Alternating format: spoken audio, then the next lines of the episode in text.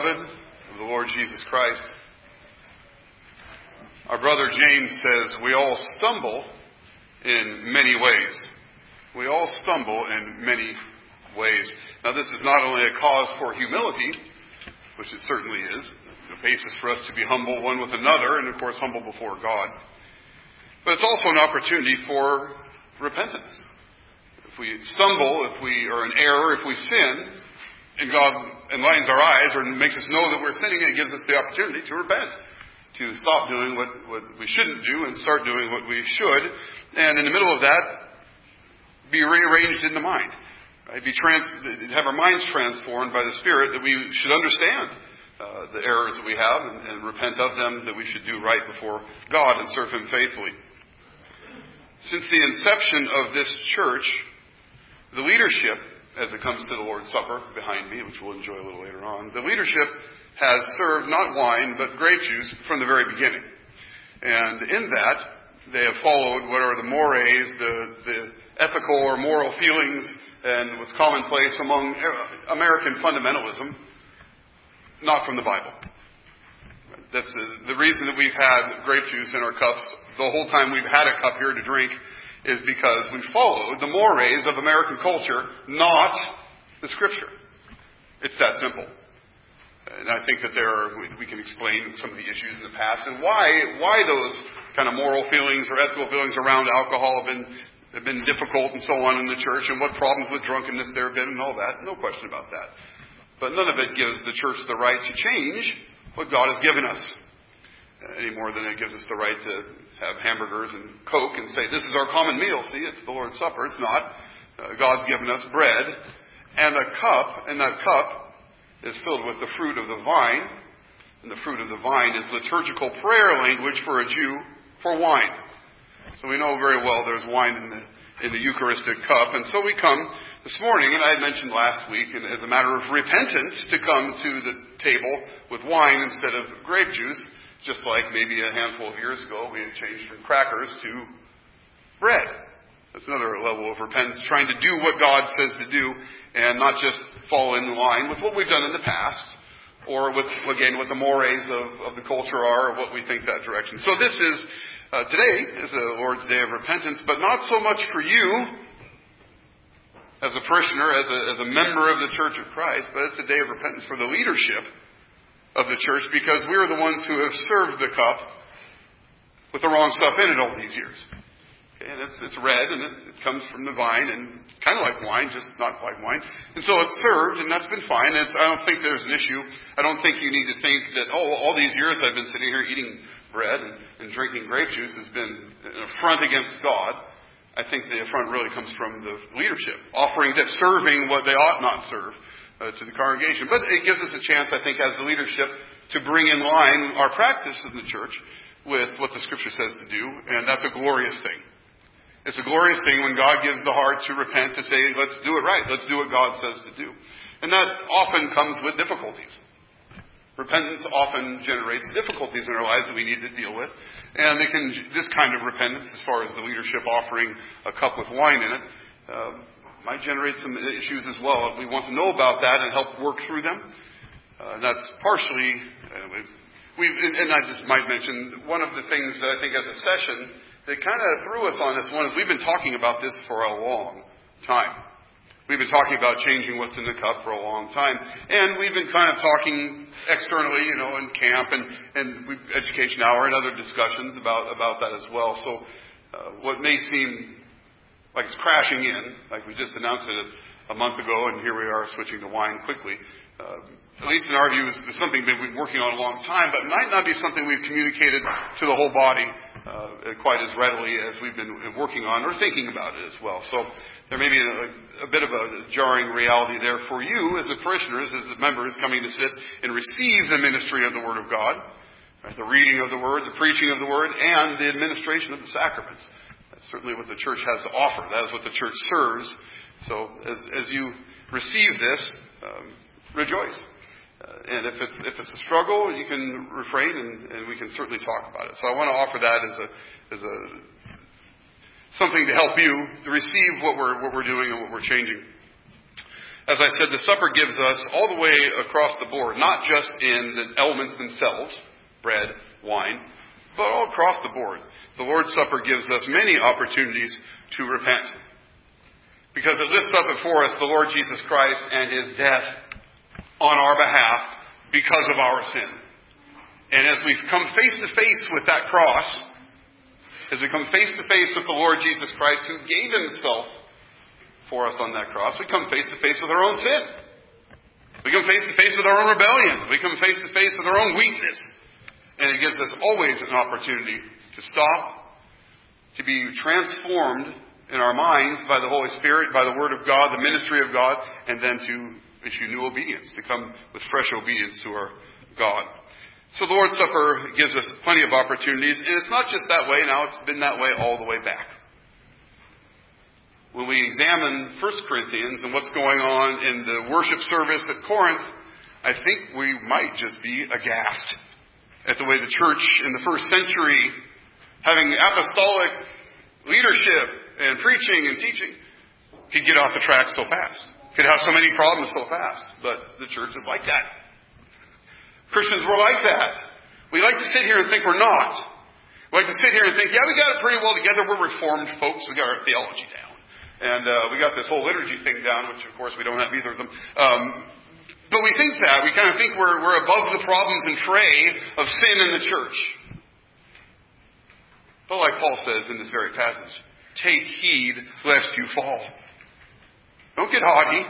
Don't be full of pride because there are a few things God's given us.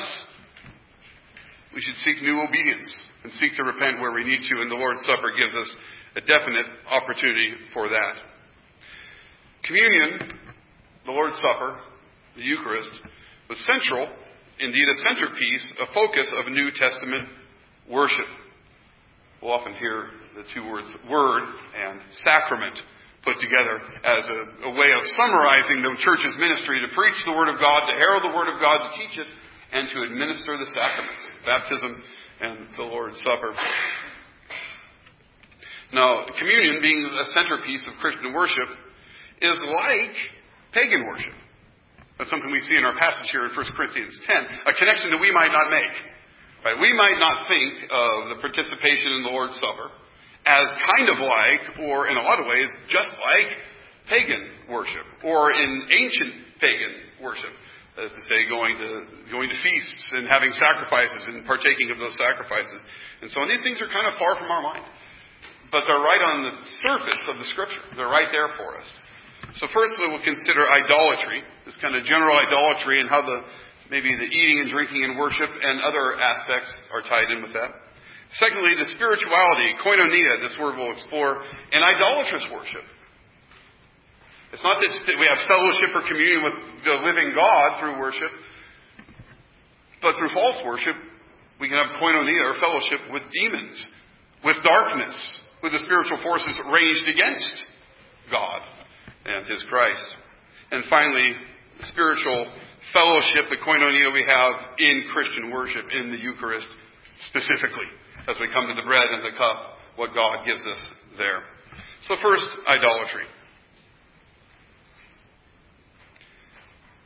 The Old Testament gives plenty of examples of idolatry, and not just idolatry of the pagans, right? Those, those out there who, who don't know the true and living God, they worship false gods. There's certainly that out there. We have the, all the nations have their gods and everything else. Israel God has called to be his own nation, his own people. So the true and living God has revealed himself to one nation, Israel, in the Old Testament, and that's where we find the worst idolatry. Now, of course, the pagans, the unbelievers out there are going to have their idolatrous worship, but what about the people of God who've been called out of that? To whom God has shown who He is. He's revealed Himself to Israel, and yet they still chase after other gods. Now we can read these examples, and there are plenty, plenty, plenty of them as we read through the Old Testament. We can read those and scratch our heads and say, why are they so crazy? Why are they so hard-hearted, these Jews? Why are the, children of Israel continually going through this process of, of sinning and rebellion and being chastised and, and repenting and coming back and then sinning and rebelling again and just keeping that process going? But of course, we're just simply blind to our own sin and our own rebellion. And maybe it's easier to spot theirs because it's on page for us and, and, and made much of in the scriptures, but it's, it's difficult, Christian, to spot our own inconsistencies, to spot our own uh, idolatry, the ways in which our hearts seek after uh, pleasures and gifts that God gives through other means and so on. And in particular, offer worship, offer our, our lives and pour ourselves out for something other than God. More on that as we go. But is this just an Old Testament thing? Is this like, is this a problem that Israel had? Like, they were wily and goofy back then, and, and they had issues, uh, but that's not really a New Testament issue because we have the Spirit now. Right? This is the age of the Spirit. Right? The Spirit's been poured out. We've been baptized in the Spirit as the church of Jesus Christ. Doesn't that mean something? Doesn't it put us in maybe a different spot than ancient Israel was? And it does. But we need to make sure we draw the parallels where the Scripture draws the parallels and draw the contrasts where the Scripture draws the contrasts and not just make up our own contrasts and parallels. Now I ask you as you read or have heard in your ears read 1 Corinthians chapter 10 and the warnings about idolatry saying these things happened to them as examples for us on whom the end of the age has come Okay, so we're in this fullness of time. That gets us into the age of the Spirit and the reign of Christ. Does Paul make a disconnect between ancient Israel or a connection between ancient? Is is it a parallel reality of idolatry and God's response to it among his people? Or is it a different situation in the new covenant? I would answer, if it's a different situation, it makes us more culpable in the new covenant for idolatry than they were in the old. And you read the first section of, of 1 Corinthians chapter 10 and say, man, God really took it out on them, though. God really took it out on Israel when they sinned. And you know, he gives a number of examples of their rebellion and God's response. Their rebellion provoking God by idolatry and God's response. The New Testament application here is of an Old Testament theme. That God's covenant people, if they are unfaithful to God, those people provoke God the people of God provoke God to anger by their idolatry, by their unfaithfulness. Now, maybe I can give here, I think, an entirely inadequate, but place to start, taxonomy of idolatry. Just kind of thinking through the different categories of what idolatry is, and at least having a place to start so we can make some headway. And I think the first one might be called just abject idolatry. Black coffee idolatry. Which is to say, here is an idol Right? Here's a, here's a statue of Zeus, there's a statue of Jupiter, you name it, and you go and you offer to it. You bring offerings to it. You bow down before it, right? You, you, you do the worship thing, right? You go and involve yourself directly in the worship of false gods. That we call maybe abject idolatry. And for the most part, I think that's something we don't see very much. In the ancient world, say in, in the time of the apostles, remember Paul walking down the street at Athens. He wasn't impressed with how many pretty churches there were. Wow, what a lot of churches. Now, I've been to, say, Lynden, Washington. There are quite a few churches in Lynden, Washington. To the point where you're walking down the road and you're looking around, man, there's six or eight pretty churches just right here walking down these few blocks of downtown. You realize that was not the case in the ancient world. There were pretty little churches on the corners that pretty little Christians made in a pretty little Christian culture. Because none of that was there. Right? It was a pagan culture filled with idols and worship. Remember Paul walking in Athens, marveling, looking around, being astounded at how many idols the Athenians would worship. And he comes and proclaims to them the true and the living God. Now, so that's this temptation, that's obviously a temptation for the ancient church. And I think for us as well, though it's harder maybe for us to get a hold of. How do we know this was a temptation in the ancient church? Because Paul addresses it 1 Corinthians 10. He, he says in verses 12, we get that 12 and 13, right? This is where he's talking about. This is the idolatry that he's warning the, the believers against. Verses 12 and 13 here of 1 Corinthians 10. Therefore, let anyone who thinks that he stands take heed lest he fall. No temptation has overtaken you that is not common to man. Okay, so these, these, these temptations that he's talking about toward idolatry are common to man and even to the Christians. We might think, oh, well, Christians shouldn't have an issue with idolatry. But we do. That's what's explained here. That's what that's the background of what we're dealing with here. Okay, then God, he says, this is this is common stuff. And He won't allow you to be tempted beyond what you're able. We'll prepare a way for you. The temptation. This is a wonderful text as we struggle with temptation and sin. To memorize this, to keep it in our mind and look for that way God has given us out. But all to say here that idolatry is a temptation for Christians. Otherwise it wouldn't be so addressed as it is here in the text. So abject idolatry is one thing. We call just bringing your offerings, bowing down to a false god. But what about what we might call, this is what we have more in the text here as far as the, the issue that uh, the Corinthians are dealing with, participative idolatry. Participating in something that actually connects you into idolatrous worship. And as Paul says, koinonia or fellowship or communion or participation in the demonic world. Right? Isn't that what's going on here in the text? It's not that the Christians generally are going into the pagan worship you know, like I say, abjectly, to the highest degree, they're just in there bowing down to the false god and making their offerings. They're not really doing that. They're going to get the food afterwards. Right? They're going to pick up the meat, whether it's the meat they pick up and take home. And again, meat is kind of a special thing to get in the ancient world. It's not something they have every every night for dinner. It's not what's for dinner, mom? Beef. It's not like that in the ancient world. So when you get meat, it's kind of special. And oftentimes meat's coming through. It's always coming through. Some kind of spiritual reality. There's just no question about that. There are prayers and blessings at every point of handling of meat, um, from before the slaughter right on down to consumption. So it's, it's a connected spiritual world. More on that as we, as we go. But we have this abject bowing down to the idol, but we also have, Paul says, a situation where even if you're sitting out there at the fellowship meal afterwards, you kind of show up and there's, you know, there's some food to be had and you you pay or whatever, and you go in and sit and eat, that that's participation, not with, not with God, but with demons. There's a way to eat at the table of demons as a Christian, not even necessarily meaning to. Maybe not even being aware that that's going on. Although Paul says, judge for yourselves what I say, reasonable people. So I think, he, I think there's something he's appealing to in the ancient mind, understanding this participation, the spiritual participation that we are blind to. We don't see at all. And if we see it, we see it in strange ways. We see it in strange ways. We see it in terms of like cards or dancing or, or things like that. We have these little externals that we pick and say these are sinful things and these are kind of idolatrous. And I think we confuse things all around the board. But Paul's talking here about participative idolatry. So we have abject idolatry, participative, just being involved in something, in particular eating and drinking, Paul has, that, uh, that ties us into demonic fellowship. So my questions here is how far does this go? And what's included in participative idolatry? Is it just eating and drinking?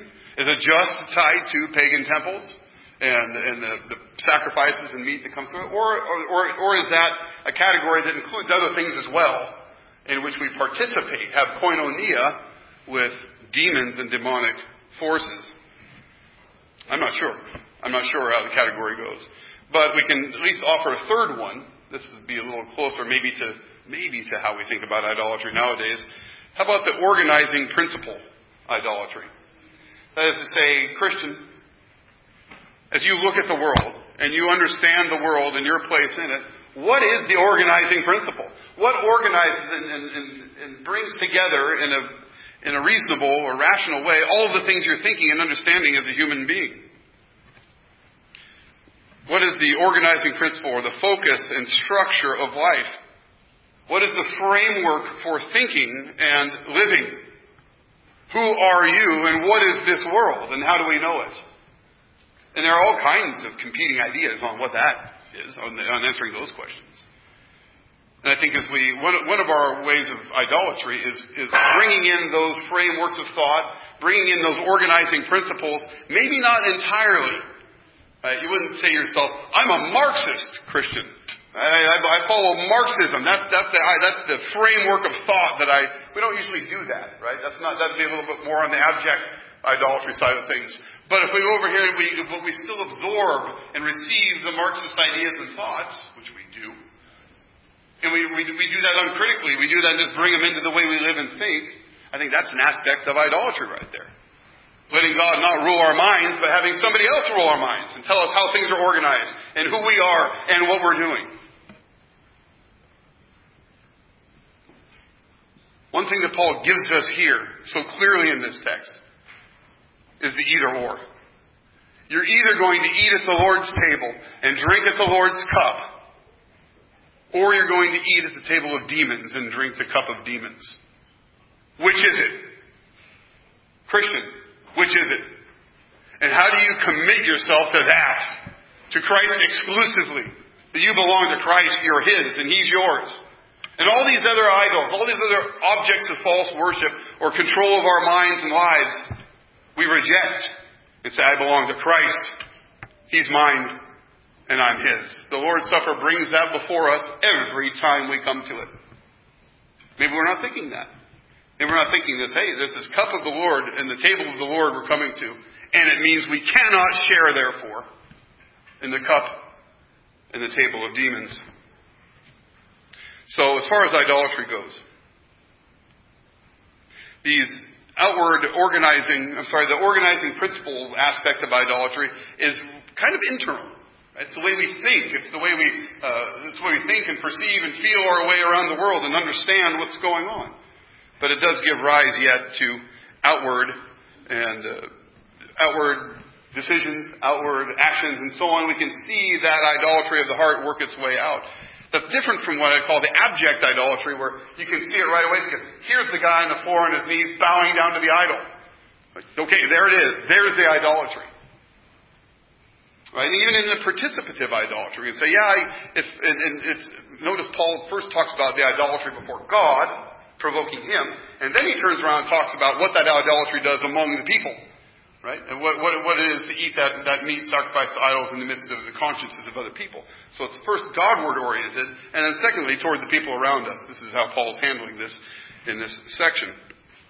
So from the abject idolatry that's very obvious, there it is going on, there's the false worship, to this participative uh, idolatry that's kind of harder to see and even kind of get your mind around, all the way to idols of the heart that we cannot see. They're in our minds and in our hearts, though they all give rise to external decisions and orientations and so on in life, and we can spot them. May God give us, each of us, the grace to see and repent of our own idolatry, the things in our own hearts that make us stray from God, whether it's the abject sort, participative sort, or even the organizing principle sort of idolatry. What idols then are present in your life? what idols are present in the life of your family, of my family.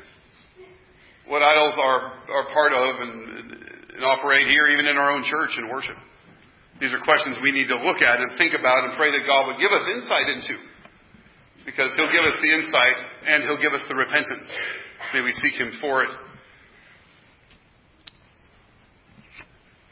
As for spirituality, that's a word that maybe is confusing for us or difficult maybe to ascertain the meaning of it. What I'm meaning by it here in this point, so we've talked about idolatry.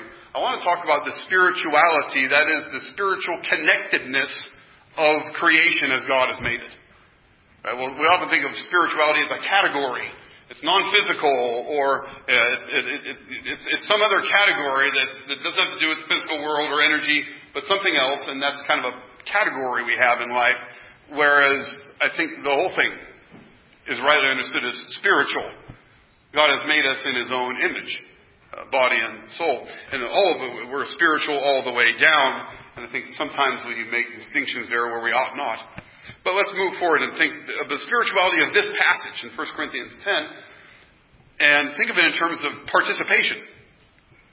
Okay, now we talk about participation, and that's the word koinonia. That's the, that's the kind of whatever, the two-bit Greek word for you, and you, will find it in, in, names of churches and things like that, koinonia fellowship and things like that. You'll, you'll find it there. And you'll be, hey, I remember that word. It means, and then you won't remember what it means. But it means fellowship. It means participation. It means an intimate fellowship, right? A, uh, a communion. Right? So the, the, kind of words that are used to translate it, you'll see, are, are, are different. The ESV gives participation, which I think is a wonderful word because it makes us think about what that means. what is it to participate in the blood of Christ in communion. Now, it's one thing to, to remember it. Jesus said, Do this in remembrance of me. That, that's, that's kind of easy. Right? That's easy to understand. We can remember the work of Christ on the cross. We can think about it and remember his suffering, remember his, his love that he gave himself up for us.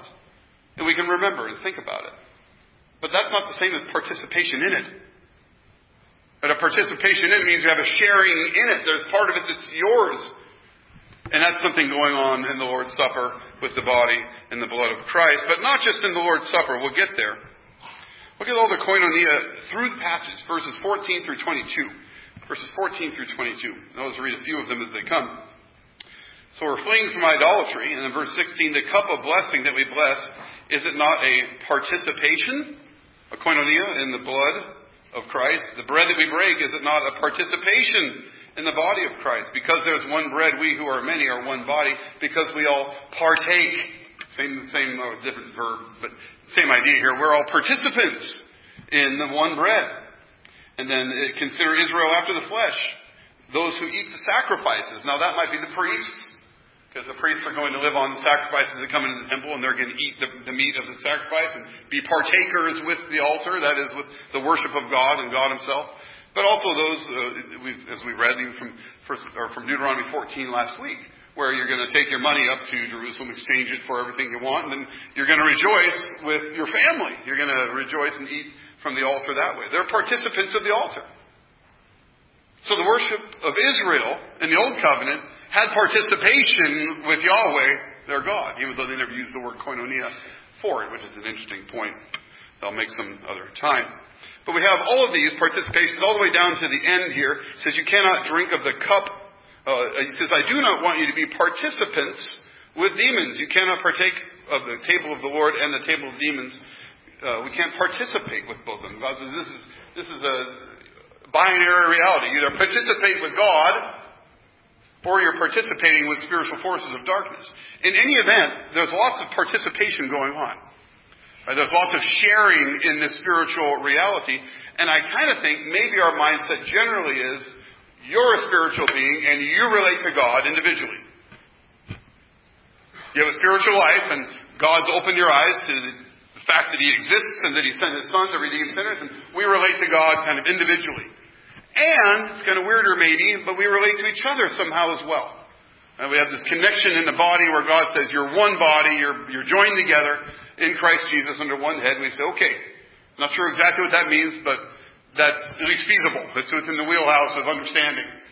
But what's not within the wheelhouse of understanding for us, I don't think, and it's certainly not for me, is the broader spiritual connections that he says exist.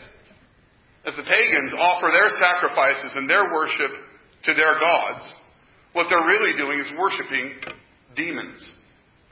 And the demons don't care which God you worship, as long as you don't worship the true and living God. Anything is fine. Any idol is fine. Why? Because any idol will do the trick.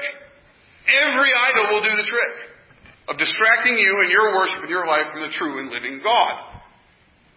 And the demons don't care which one. They're not choosy. Maybe they are. Maybe they have contests and things. I don't know. I couldn't tell you. I know. Uh, it seems like they probably would. But they don't care as long as you're not worshiping the true and the living God. So koinonia, this fellowship, this participation we have, isn't just with God in the positive, redemptive sense. There's koinonia that people have. There's participation. There's a communion that people have with the demonic through idolatrous worship. Now, we would tend to think, oh, well, they're just silly and they're just deluding themselves and there aren't any gods anyway and this, they're just deceived. They're just kind of foolish. But Paul says, well, all, all those things are true. But worse than all of that, they're becoming in league. They're participating with the dark forces opposed to Christ, opposed to God and His Messiah. And Christians are tempted by this. This is a temptation. Talking to a neighbor who, I guess, had the thought in her mind that the only spiritual people in the world were Christians and everyone else was kind of non-spiritual. They're all lost in the lack of spirituality, but there's, there's no lack of spirituality. There's no lack of spirituality among men, among unbelievers, among pagans, among pagan cultures. That's why Paul walks around in Athens marveling at their spirituality. How spiritual they are. How religious. Isn't that great? Isn't it great the Athenians were just so religious in all their ways? Paul says, no, you need to know the true and living God. I come to proclaim Him to you. We get duped by God talk. Get duped by spirituality because we've so long, I think, been in a culture where spirituality is just a joke. Right? Show me if I can measure it, if I can taste it, I can touch it. That's real stuff. Your spiritual mumbo jumbo, get it out of here. Well, that comes and goes. We'll find the culture changes, and then suddenly spirituality is now good. Right? This dimension of life that we can't see and, and that's certainly out there and powerful. People become acquainted with it. And oh, there is real power there. There is real power, Christian, in demonic forces. There is real power in the dark side. If it weren't so, why would Jesus Christ have to come and give himself up to death to redeem us out of it? Without the shedding of blood, there is no remission of sins. It comes down to that. Our Lord Jesus Christ had to break us out of that bondage by his own death and resurrection. This is powerful stuff. It's even more powerful if we make believe like it doesn't exist trying to think of the name of the movie Usual Suspects with Keyser Söze, who says the greatest trick the devil ever played was convincing the world he didn't exist. If the devil's just a joke, if all his power and his uh, his administration, spiritual administration, is just a joke, it's not real, then we don't pay attention to it. We get lost in other things and forget where our actual battle is, forget where the war is. So koinonia with darkness is a real situation. It really happens to real Christians it certainly happens in the world apart from the work of the church. Do you see that spiritual connectivity in the world? It's almost like we're fighting powers that we can't see. It's almost like there's a war raging around us that we're oblivious to. We kind of know our own flesh and we, we fight against that, not even being aware of the spiritual forces in which we conduct this reality in which we live that is indeed a warfare. So how easy is it to trick someone when you tell them that the enemy is not even there? When they don't believe in, wicked spiritual forces that actually do combat your soul, your family, this church, the church of the Lord Jesus Christ, the work and dominion of Jesus Christ altogether. Oppose tooth and claw to Jesus Christ. They are indeed our enemies. Paul says, finally, be strong. This is from Ephesians 6. Finally, be strong in the Lord, in the strength of His might. Put on the whole armor of God that you may be able to stand against the schemes of the devil. For we do not wrestle against flesh and blood, but against rulers, against authorities, against cosmic powers over this present darkness, against the spiritual forces of evil in the heavenly places. Therefore, take up the whole armor of God that you may be able to withstand in the evil day and having done all to stand firm. Christians, we're at war. It's a spiritual war, and it's a spiritual war beyond our perceptions. We don't even see what's going on. We read the scripture to kind of get a clue what's going on, but that's okay because we're not the generals. We're not the ones leading this. The Lord Jesus Christ is the great general of the army of God, and He is leading it to victory. We follow Him to victory. We don't follow our own designs, our own tricks, our own ways. And the grape juice in the cup is one of those. The grape juice in the cup of the Lord's Supper is a way of being wiser than God, of being smarter than God, of being more caring for those who struggle than God is. Now, I think there's a place for that care, and, there's, there's, a, there's a place for that, but for the church simply to take what God has given and exchange something else is not that. It's not wise and it's not good. And it's trying to do spiritual warfare on our own terms. I know what makes people struggle with alcohol. Let's give them grape juice. But you know what? God knows that too. God knows what you struggle with. If you struggle with alcohol, God knows it. He's known it from all eternity. He's known it of himself from all eternity. And he said, Put fruit of the vine in that cup. It's a blessing. The cup of blessing for you. So we need to learn to receive that. We need to learn to receive and live what God has given us and how He's told us to live with it. And it indeed is a spiritual battle raging around us. May we trust our God through Christ Jesus to lead us through and not be tricked. So I'm not and this maybe your mind's going here as I kind of wrap the second point up. We're not to return to all the superstitions of bygone eras. In this modern era, we, we, we think everything works on mathematics and functions and, and, and the spiritual realities are just if they're to be considered at all, they're not to be considered by the rational. They're going to be considered by something else and under different circumstances. Uh, and that's fine. I think we, that's what's come down to us, right? As far as the culture of the intellectual culture, that's the spiritual culture that's come down to us.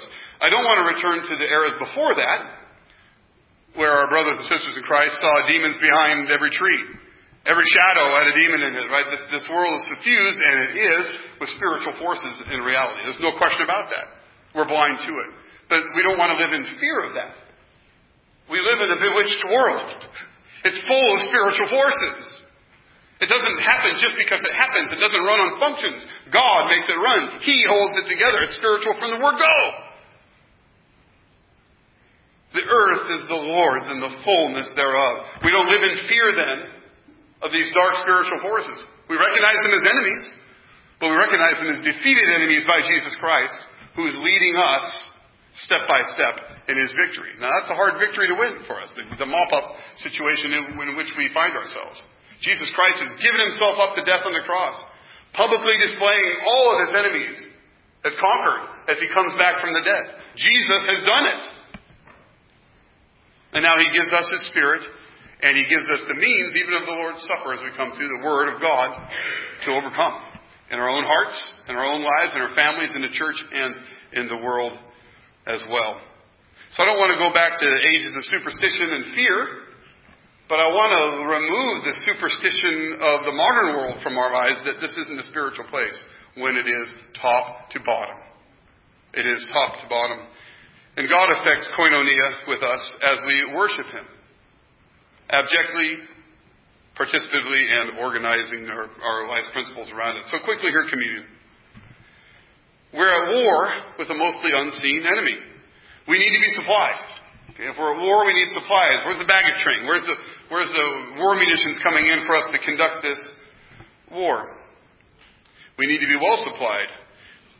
And for that, God gives us koinonia with Himself through the broken body and the shed blood of Jesus the Christ. What is Christian koinonia with in our text? Look at verse 16. Again, this is to reasonable people. You should know this, folks. We find that our reasonability and our, our prudence isn't quite maybe what it should be. And maybe neither was the Corinthians as far as that goes. But verse 16 tells us the cup of blessing that we bless is it not a participation, a koinonia, in the blood of Christ? The bread that we break, is it not a participation, a communion, the koinonia of the body of Christ? Our participation then, as we come to the table and we take that bread and eat it together, so we take that cup and we drink it together, our participation is in the death of Jesus Christ. That's what we're participating in. We have a share in that death. And as we eat and drink, we participate in that death. We take our share. Now, maybe we think, well, Jesus died for me way back then, but what does that have to do with me? What's the connection? Well, communion shows you the connection. It shows you into your mouth and into your stomach and into your digestion that we must take Christ in. He must be ours. We must be connected to Him. We must participate in His death. If we don't participate in his death, it's of no benefit to us. And communion is a means of participation in the body and the blood of the Lord Jesus Christ. We participate with him and through him, Christian, with the uncreated divinity. Uncreated God, eternal and absolute God, we have fellowship with, we have communion with, we have koinonia with, through the flesh and blood of Jesus. God incarnate. You see the genius of the plan? God Himself invaded humanity, making Himself a human. Not by mixing up natures and saying, oh, here's a God man mix. Uh, here's this confusion of God man. That's not how it's gone. The church has been very clear as it's, as it's, um, as it's relayed this, as it's proclaimed it through the years, that we have two distinct natures divinity, humanity, in one person forever. We call it a hypostatic union. That's the very basis of our redemption, that God became man. And through his flesh and blood, he draws our flesh and blood into eternal fellowship with the triune majesty. That is your salvation. And it's here for us in a table, in a bite of bread. and in a sip of wine. We say this is our communion, our participation in divinity. And God Himself is through the flesh and blood of Jesus Christ, the God man, our Savior. Now, the cup by which we have this participation in divinity and in the blood of Jesus Christ, the cup is called the cup of blessing. The cup of blessing. Now, one might be tempted for a second to rehearse some of the cups in the Passover meal and say, well, there was this cup and there's this cup and the third one's the blessing. And, and maybe that's the case, and that's fine. There have been a lot of people who've done a lot of work on that. I'm just making kind of side note. But a lot of the things we know about, say, first century Passover keeping comes from two centuries later when Jews were writing about it.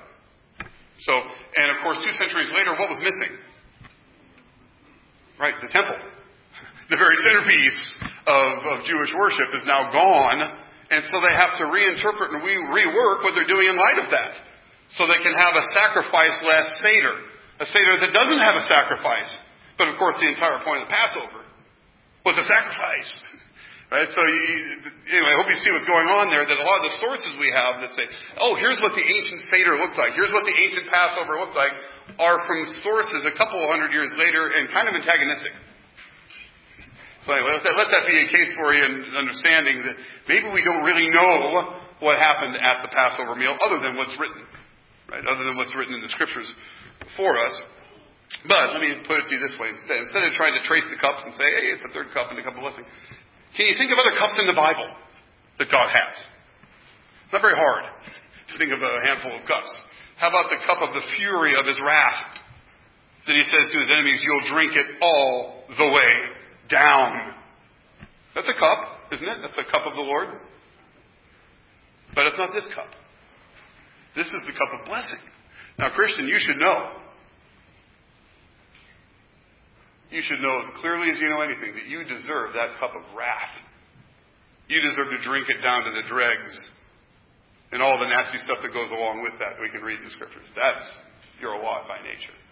But God comes to us not with the cup of curse, the cup of the fury of his wrath, but he comes to us with the cup of blessing. Our God, the Holy One of Israel, comes to us sinners not with the cup of wrath, not with the cup of judgment, but with the cup of blessing. The cup of blessing that we bless.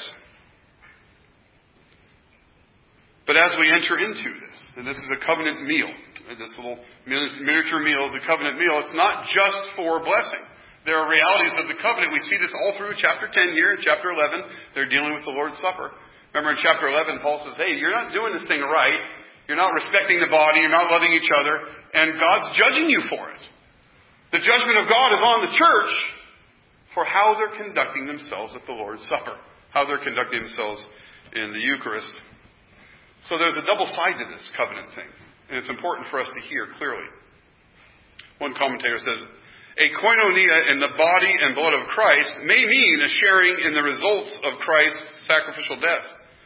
But what the Corinthians had not realized through their arrogance and complacency was the fact that the cup also committed to them to covenantal judgment when they sinned.